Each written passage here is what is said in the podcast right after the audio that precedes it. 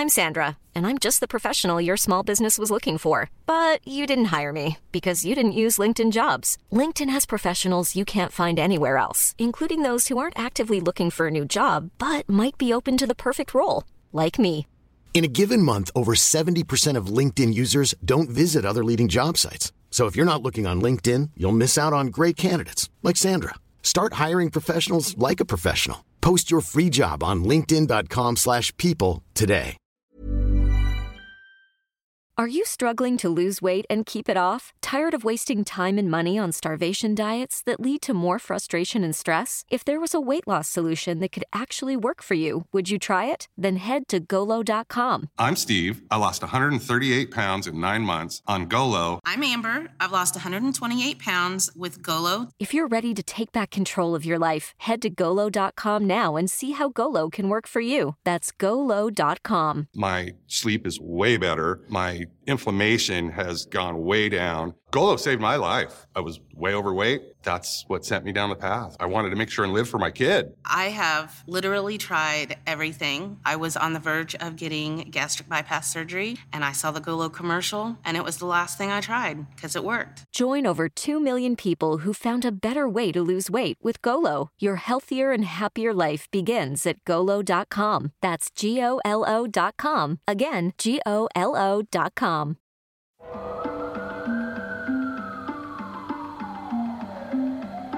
Para sa mga mahihilig makinig ng mga true crime stories and mysteries, subscribe to Takip Silim True Crime and Mysteries. Narrated by me, Jupiter Torres and Wilmore Loponio. Takip Silim True Crime and Mysteries. Subscribe now.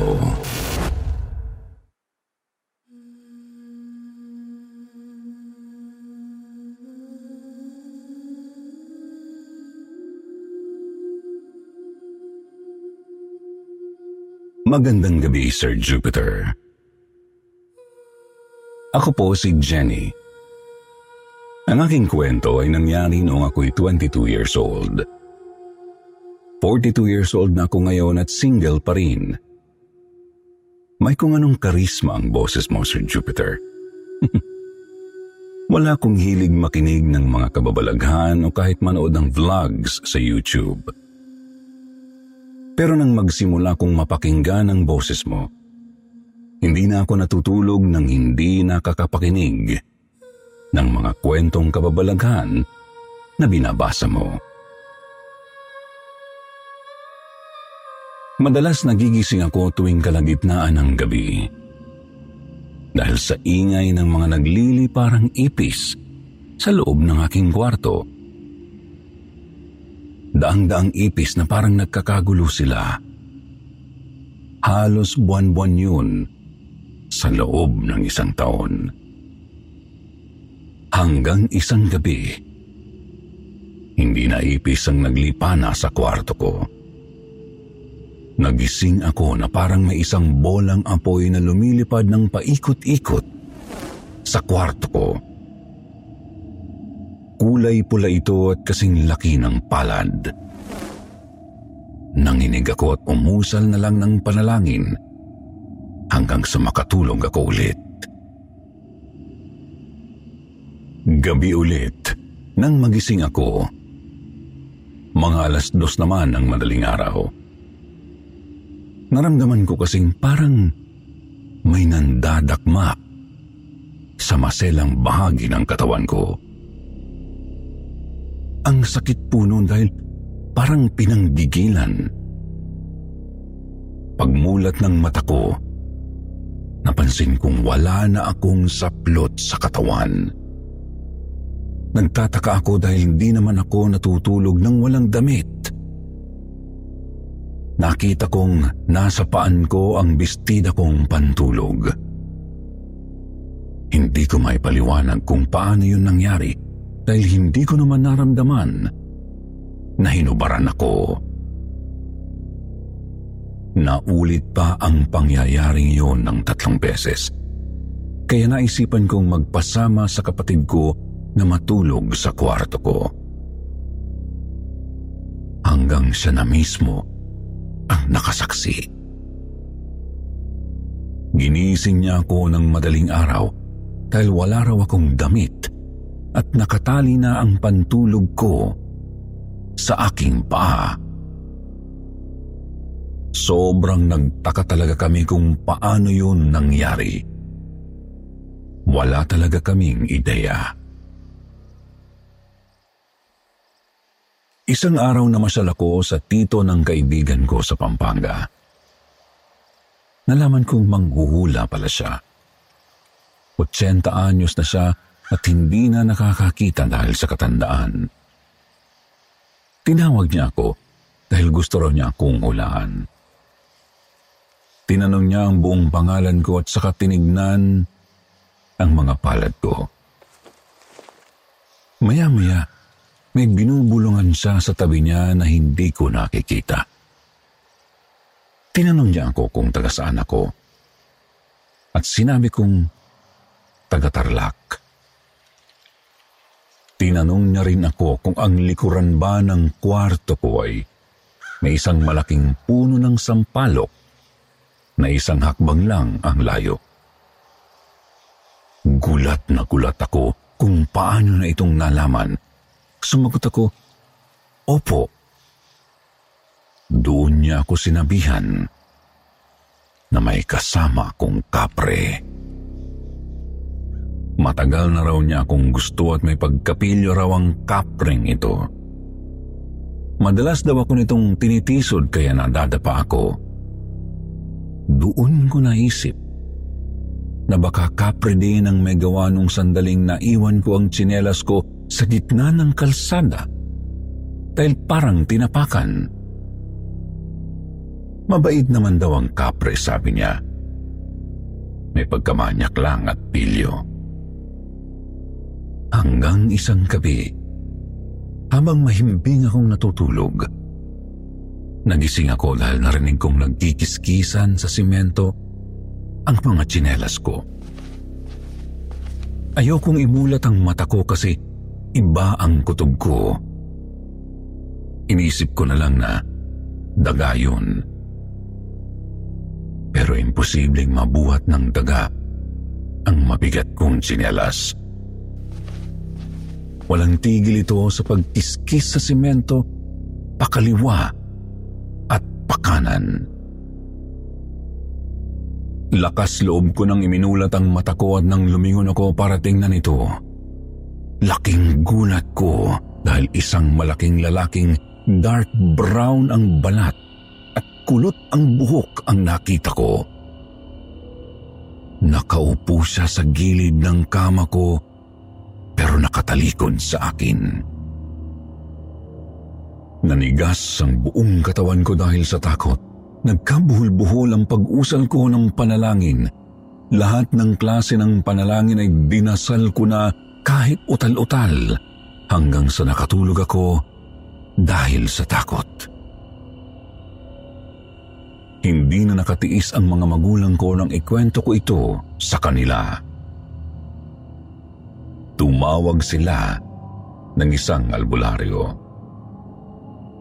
50 anyos na ang matandang babae na nakatira lang sa kabilang barangay. Sinimulan niya ang ritual sa bahay namin ng bandang alas 6 ng hapon. Naghain siya ng isang plato ng bigas, posporo, sigarilyo at mga candy sa isang sulok ng bakuran namin. Sinimulan niyang magsindi ng kandila.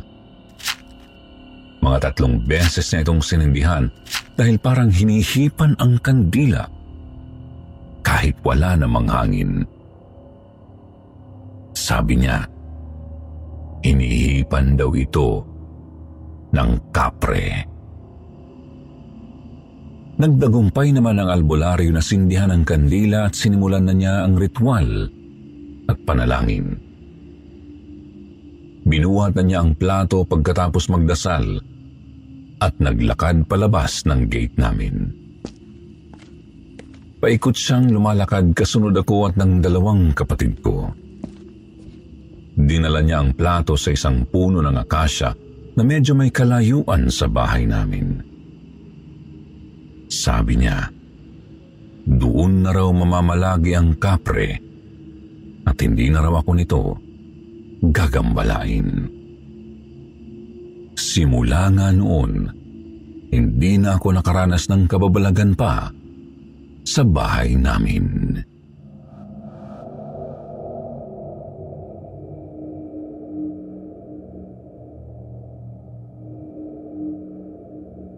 Magandang gabi po, Sir Jupiter.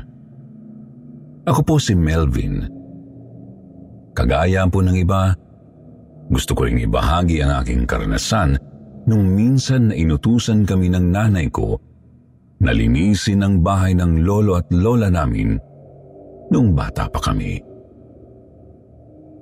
Hindi ko makakalimutan ang pangyayaring yun dahil doon ako nakakita ng kakaibang nilalang. Luma na ang bahay na yun dahil matagal nang nabakante. Wala na kasing tumira doon mula nang namatay ang lolo at lola.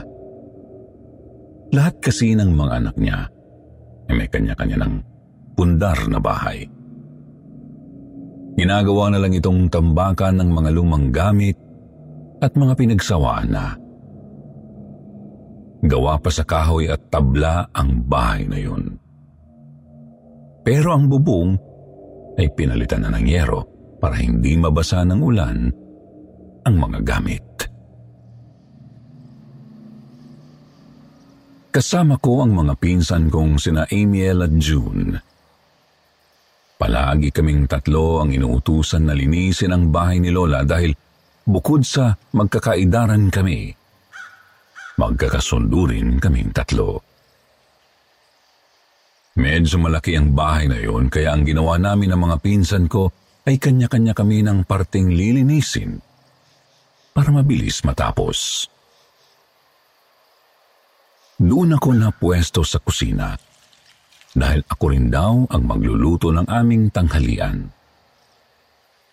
May dala rin kaming gamit sa pagluluto pati kusinilya sa amin kasing tatlo ay ako ang marunong magluto dahil ako rin ang pinakamatanda. Hindi naman marumi ang bahay dahil wala namang nakatira. Ang lilinisin lang namin ay ang alikabok at agiw sa bubong.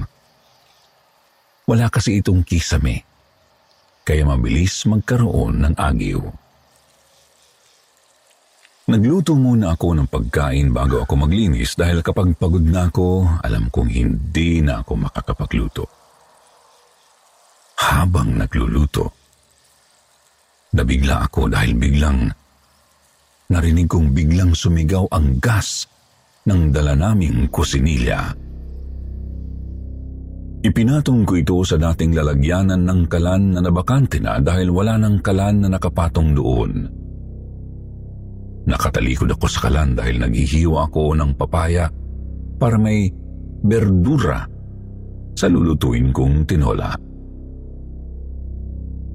Napalingon ako nang marinig kong parang may gumalaw sa kusinilya. Tiningnan ko ito at nagulat akong lumabas ang mitsa nito. Hinayaan ko na lang dahil ayaw kong takutin ang sarili ko. Pagkatapos ay bumalik uli ako sa ginagawa ko. Maya-maya, bigla naman may narinig akong nagkiskis ng posporo.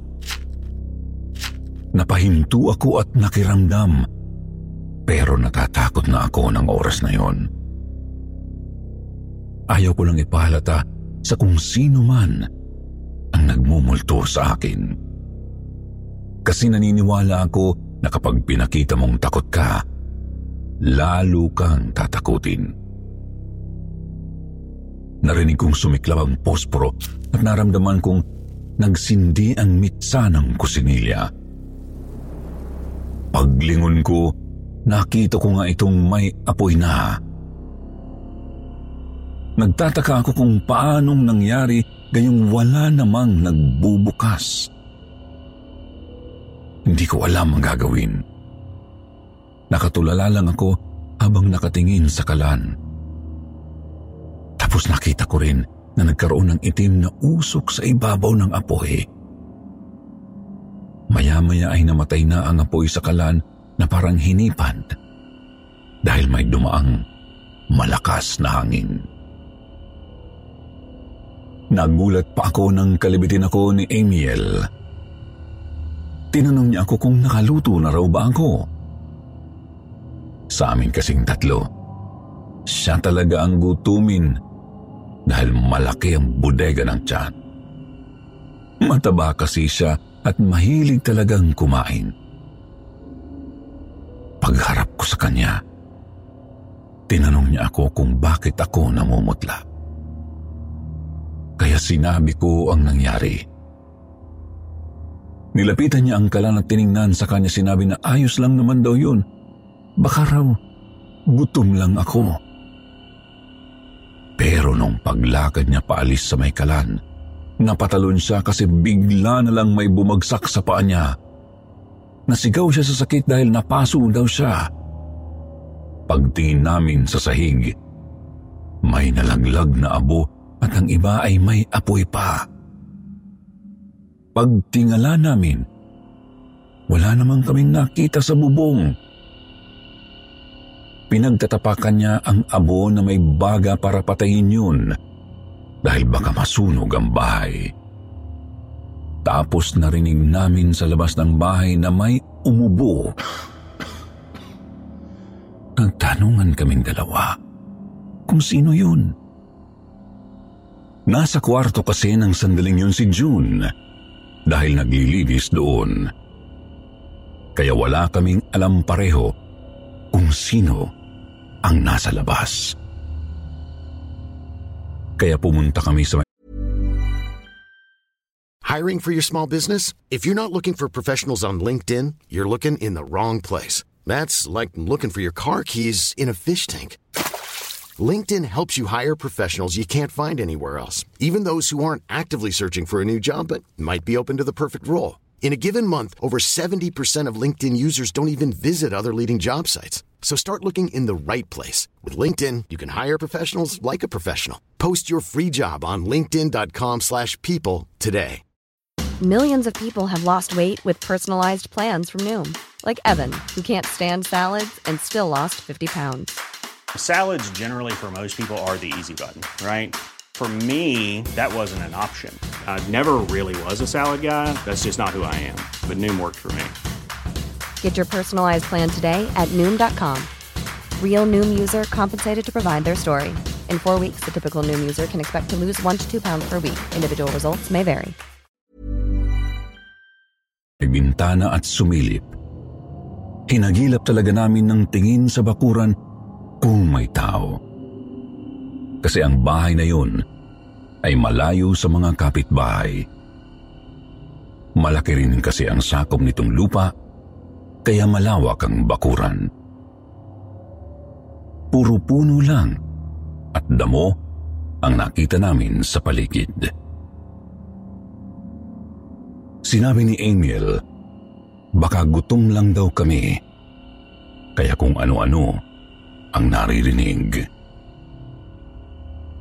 Sinabihan niya akong tapusin na ang pagluluto para makakain na kami bago ituloy uli ang paglilinis.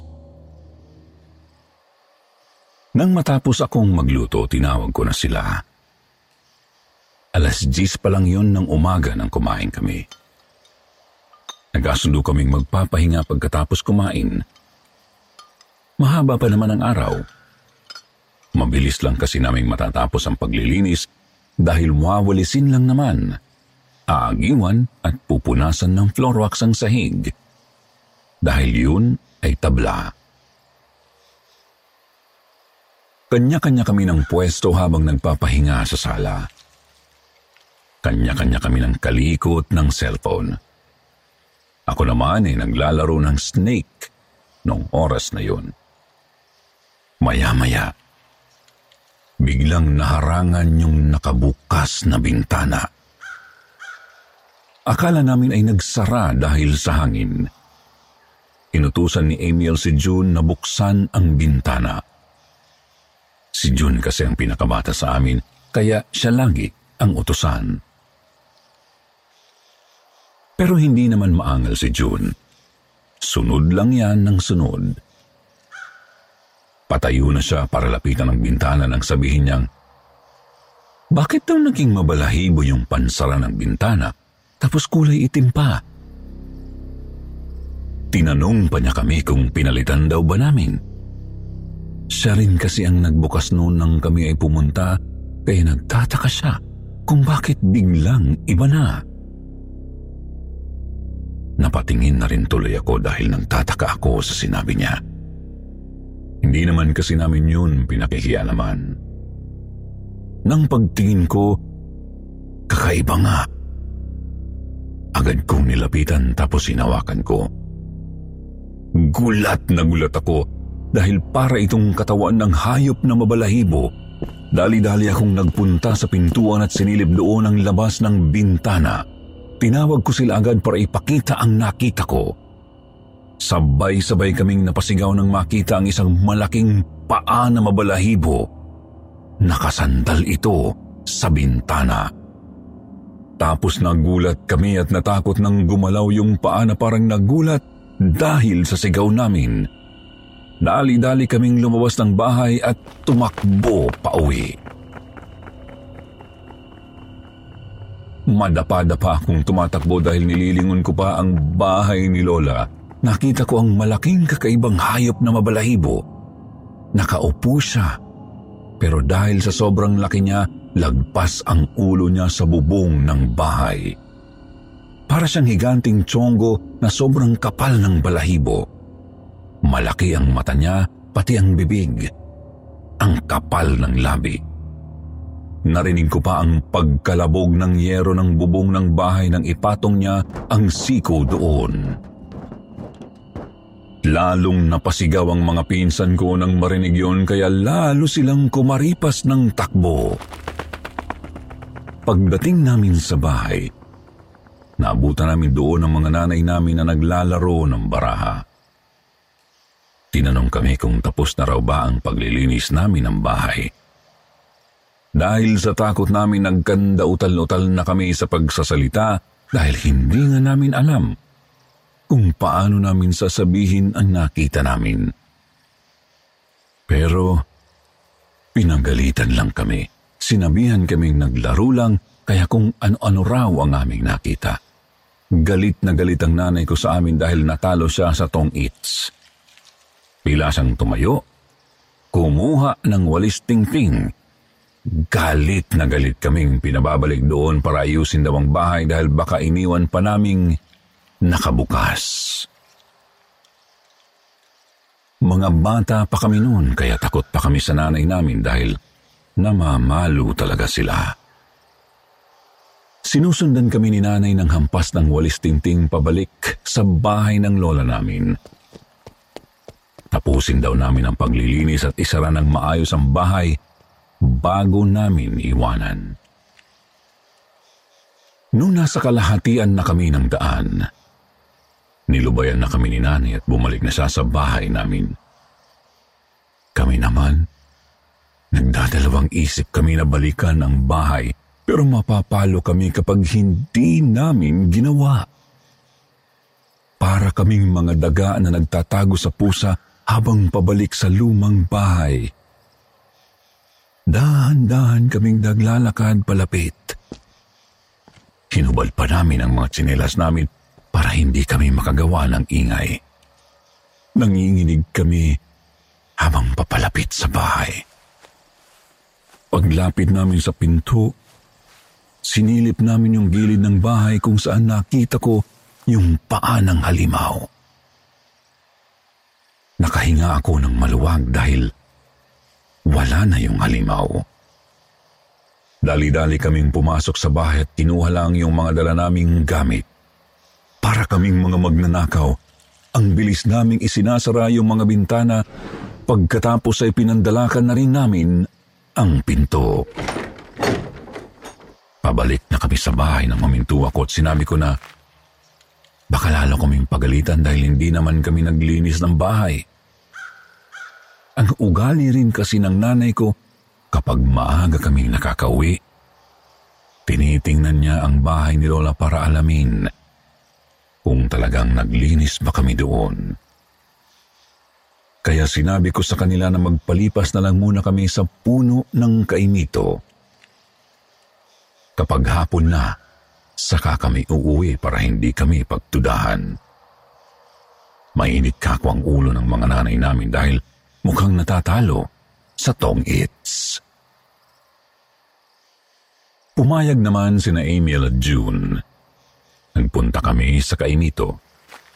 Nakita pa namin na marami yung bunga dahil sa katuwaan ni June, umakyat siya at namitas dahil marami ng hinog.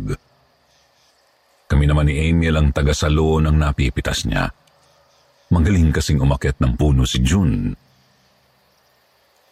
Nang marami na kaming nakuha, bumaba na si June tapos saka kami kumain ng kumain ng bunga ng kaimito. Nagtatawanan pa kami habang kumakain. Tapos itong si Amiel, panay bato ng bato ng buto ng kaimito. Sabi pa niya, kung saan daw yun mahulog, tutubo yun at magkakaroon uli ng puno ng kaimito. Sinadya rin niyang ibato yung mga buto sa mas malayo na kaya niyang abutin. Nang tumigil sa sinagawa dahil ubos na yung buto, sumandal na rin siya sa puno. Maya-maya, bigla na lang kaming pinagbabato. Ibinalik sa amin yung mga buto ng kaimito na ibinato ni Amiel. Padami ng padami yung tumatama sa amin, pero hindi namin alam kung saan nang gagaling at kung sino ang gumagawa. Kasi wala namang kaming makita. Maya-maya ay may isang nahulog na bunga ng kaimito sa tabi namin. Nung una akala namin ay normal na nahulog lang. Pagkatapos ay nasundan pa yon ng ilang bunga. Nagtataka pa kami dahil kahit sa malayong sanga nang gagaling, ang bagsak nito ay sa tapat namin. Tapos nakarinig ako ng mga pagtawa na nasa itaas ng puno. Sinaway ko na si June dahil pinupulot niya yung mga nahuhulog na bunga ng kaimito. Sabi ko tigilan na niya. Tapos tinanong ko pa kung hindi ba niya naririnig yung tumatawa. Sabi niya, wala naman daw siyang naririnig. Nilalagay niya sa damit yung mga pinupulot niyang bunga ng kaimito. Kahit yung mga basag na ay pinupulot pa rin niya. Hanggang sa magbagsakan ng sabay-sabay yung bunga ng mga kaimito, kasabay noon ay ang paglakas ng tawa na naririnig kong nasa itaas ng puno. Napatingala ako kasi nakakita ko ng kakaibang nilalang na patalon-talon sa sanga ng puno. Ginagalaw talaga niya ang mga sanga, niyuyug-yug, para mahulog ang mga bunga. Nang tumingala na rin sina Emil at June dahil narinig na rin nila, tumingin sa amin yung di ko mawari kung hayop o bata. Parang batang mabalahibo ang katawan, pero ang kamay at paa niya ay parang sa unggoy. Mahaba ang tenga niya na parang sa pusa, tapos nanlilisik ang mga mata na namumula pa. Nang ngumisi siya, Lumabas ang matutulis niyang ngipin, parang puro pangil lahat.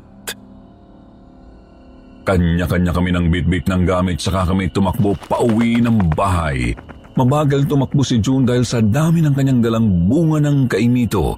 Sigaw ako ng sigaw sa kanya na bilisan niya dahil hinahabol kami nung halimaw. Hirap na hirap siya sa pagtakbo kaya ang ginawa niya Pinagbabato niya yung halimaw gamit yung bunga ng kaimito. Pero nasasalo yun ng halimaw at ibinabato rin sa amin. Parang nang trip-trip lang yung halimaw dahil tawa ng tawa habang binabato kami. Matinis ang boses niya, masakit sa tenga. Tapos kapag natutuwa ay lumalabas ang dila at pinapagalaw-galaw pa. nagtatalsikan ang laway niya. Titig na titig ako nun sa halimaw dahil natatakot ako pero nandun yung gusto kong makita yung itsura niya. Kasi nung medyo nakalayo na kami, hindi na kami sinundan. Patalon-talon na lang siya sa lupa at pinupulot yung mga kaimito na ibinabato sa kanya ni June. Tapos ibinabato niya sa amin. Naisip ko, baka akala niya ay nakikipaglaro kami sa kanya. Maya-maya sinabihan na ako ni June na bilisan sa pagtakbo. Napahinto kasi ako sandali dahil sa kakatingin ko sa halimaw na yun. Mabilis nang tumakbo si June dahil naubos na ang dala niyang kaimito. Narinig pa namin ang atungal ng malaking halimaw na parang nagalit doon sa maliit na parang unggoy. Nang lingunin ko pa yun, nakita kong hinablot yung maliit na halimaw ng malaki at mahabang kamay na babalahibo. Nagtungo sila sa damuhan dahil doon ko nakitang nahahawi yung mga damo at doon ko naririnig ang ingay ng kanilang kaluskos. Pag-uwi namin sa bahay, kanya-kanyang palo sa amin ang nanay namin. Napakadudungis kasi namin. Napuno pa ng dagta ng kaimito ang damit ni June. Puting t-shirt pa naman. Hinayaan na lang namin na paluin kami. Kesa pabalikin kami sa lumang bahay ng lolo at lola namin dahil naiwan namin yung mga gamit na bitbit namin nung pumunta kami. Isa-isa kasi naming nabitawan habang kami ay tumatakbo. Umuwi talaga kaming walang dala at madudungis dahil sa kakatakbo. Wala namang nagawa ang nanay namin kaya sila na lang ang kumuha ng mga gamit na alam naming nagkalat sa daan dahil nabibitawan namin. Takot na takot kasi kami noon. Pero ngayon, kapag napagkikwentuhan na lang namin, natatawa na lang kami. Hindi pa rin namin alam kung anong klasing nilalang yung nakita namin. Sa mga probinsya, marami talagang kababalaghan. Akala mo ay haka-haka lang pero talagang may nangyayaring kahit ikwento pa natin sa iba, ay hindi naman maniniwala. Kasi sila, to see is to believe, ika nga. Kahit may mga nagpapatunay na mga iba, hindi pa rin maniniwala ang ilan. Aminin niyo rin po, sa mga avid fan ng kwentong takip silim. May kwento rin kayong alam niyong hindi pinaniniwalaan ng iba, hindi ba? Pero kaming magpipinsan, maniniwala kami kasi naranasan din namin yan. Ano po ang kwentong kababalaghan na naranasan ninyo? Mabuti na lang talaga may kwentong takip silim na pwede nating padalhan ng karanasan natin. Kaya saludo po kami sa inyong team. Hanggang dito na lang po ang aking kwento at mabuhay po tayong lahat. Ako po ulit ito, Melvin ng Bicol Region.